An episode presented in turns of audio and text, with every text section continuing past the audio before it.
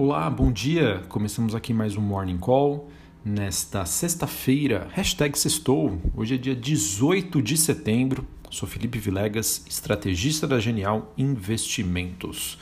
Bom, nesta manhã nós observamos os ativos de risco que estão operando próximo da estabilidade com um leve viés negativo, pelo menos até este momento. Então nós temos bolsas europeias com desempenho aí misto, né? cada uma para um lado. S&P futuro que estava no positivo, agora próximo do 0 a 0, enquanto o índice dólar, o DXY, o motorista dos ativos de risco, tem uma ligeira baixa. Investidores que, na minha opinião, estão à espera de novos catalisadores, triggers, né? novidades, notícias significativas para eles voltarem ao mercado ou ainda serem mais conservadores. É, olhando para o desempenho do Stoxx 600, que é um dos principais índices europeus, nós observamos que ações ligadas a viagens e lazer seguem sem força diante das ameaças de novas restrições mais amplas para conter a disseminação do coronavírus. É, então, como consequência, ações de bares, restaurantes do Reino Unido também recuaram após relatos de que a Grã-Bretanha pode estender controles depois de reprimir reuniões sociais de mais de seis pessoas. É, os investidores agora que buscam né, por sinais de maiores estímulos fiscais dos Estados Unidos, depois que o Fed indicou que as taxas de juros devem permanecer mais baixas durante os próximos anos. Foi um tema super abordado no Morning Call de ontem, quinta-feira, dia 17 de setembro. Bom, assim a gente também tem o Fed que, de acordo com a Bloomberg, ele acaba de iniciar uma segunda rodada de testes de estresse em Wall Street. Uh, o Banco Central americano que está considerando estender as, as restrições sem precedentes ao pagamento de dividendos e também a recompra de ações que impôs aí aos maiores bancos dos Estados Unidos. Assim, os dados continuam também a mostrar uma recuperação irregular em todo o mundo, à medida em que os casos de coronavírus aumentam na Europa depois é que os governos diminuíram as restrições. Na China, por outro lado, após um longo, longo e tenebroso inverno, podemos dizer assim, o setor de entretenimento parece voltar aos poucos a alguma normalidade. A gente sabe, né? A China foi o primeiro país né, que decretou a quarentena, foi o primeiro país que saiu da quarentena, então a gente acaba observando que esses setores, dentre os mais prejudicados, acabam tendo uma sinalização melhor primeiro por lá. Uh, acabei não falando aqui, né, mas a gente também teve, é, em relação às commodities, o minério de ferro reduzindo a sua perda semanal, com a demanda chinesa no foco, cobre subindo em Londres e o petróleo WTI sustenta a região dos 40 dólares o barril. Após três altas consecutivas, ele caminha para a melhor semana desde junho, com a Arábia Saudita aumentando a pressão sobre os membros da OPEP+, para aderir aos cortes de produção.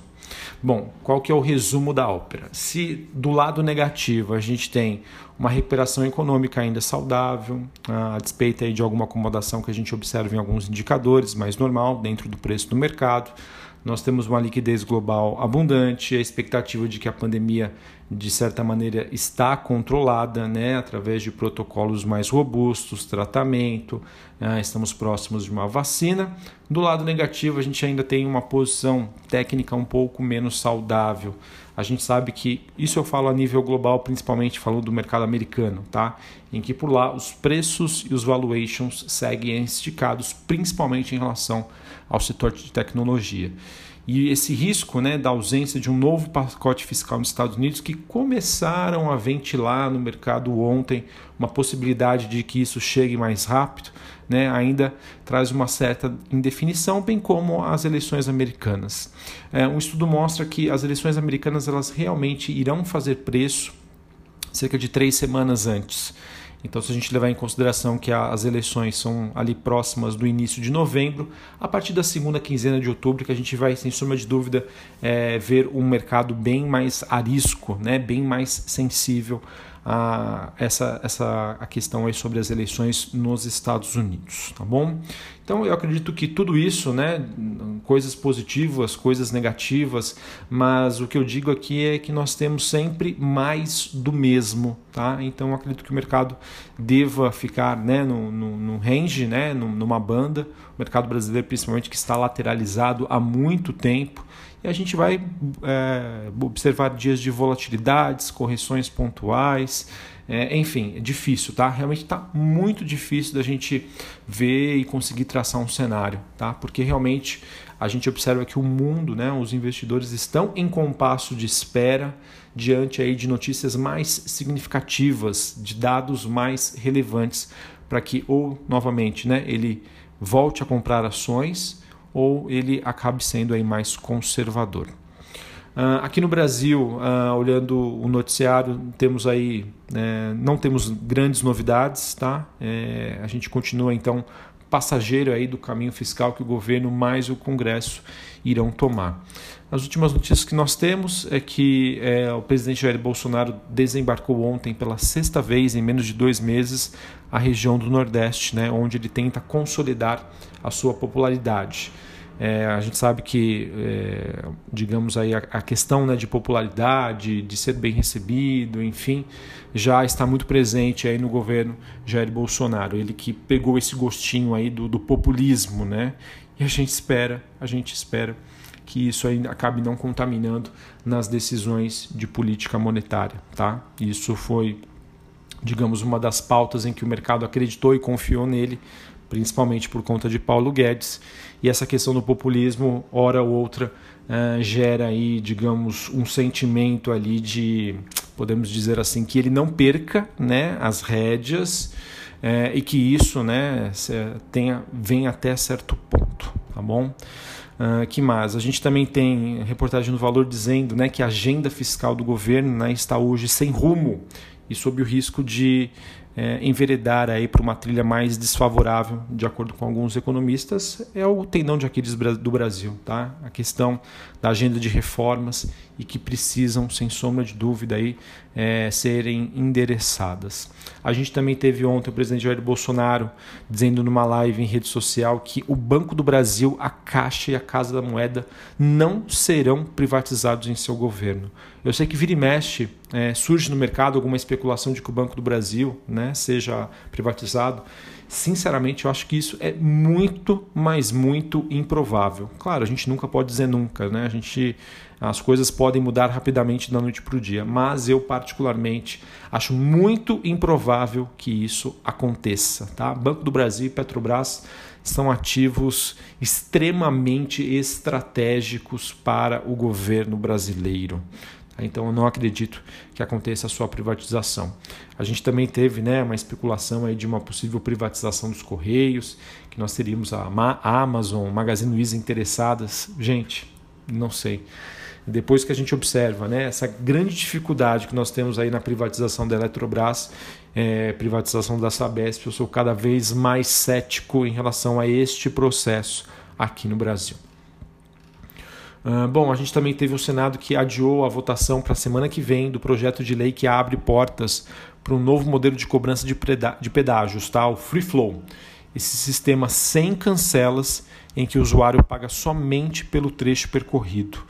É, então, como houve uma mudança no texto, os senadores então pediram mais tempo é, e devem votá-lo na próxima semana. Eu acredito que essa, esse projeto aí de lei é, traz impacto direto para empresas como Ecor Rodovias e CCR.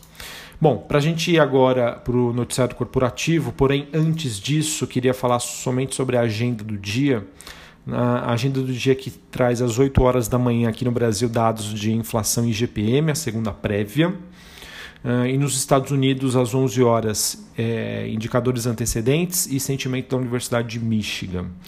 Uh, hoje, uh, a JSL ela deixa de ser negociada na bolsa com o código JSLG3 para, o código agora SIMH3, SIMH3, é, depois da sua reestruturação societária que ela passou a se chamar SIMPAR.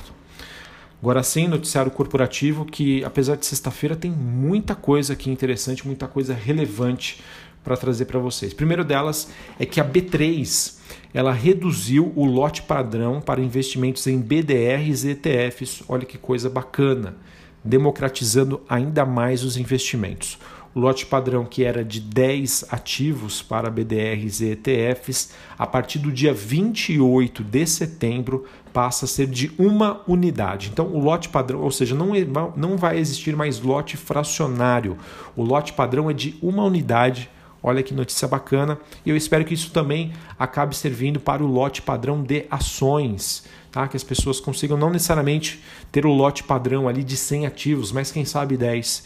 Eu vejo que pode ser uma mudança aí bastante bacana, muito interessante, é, democratizar realmente o investimento e trazer essa possibilidade aí para que todo mundo consiga, mesmo que com pouquinho, né, com pouco recurso, pouco dinheiro, comprar uma ação americana, comprar uma ação de tecnologia, uma ETF, que é uma carteira de ações, ou até mesmo uma ação futuramente, quem sabe, tá? Hoje, o lote padrão, é, na verdade, que é a mudança, a partir do dia 28 para BDRs e ETFs somente.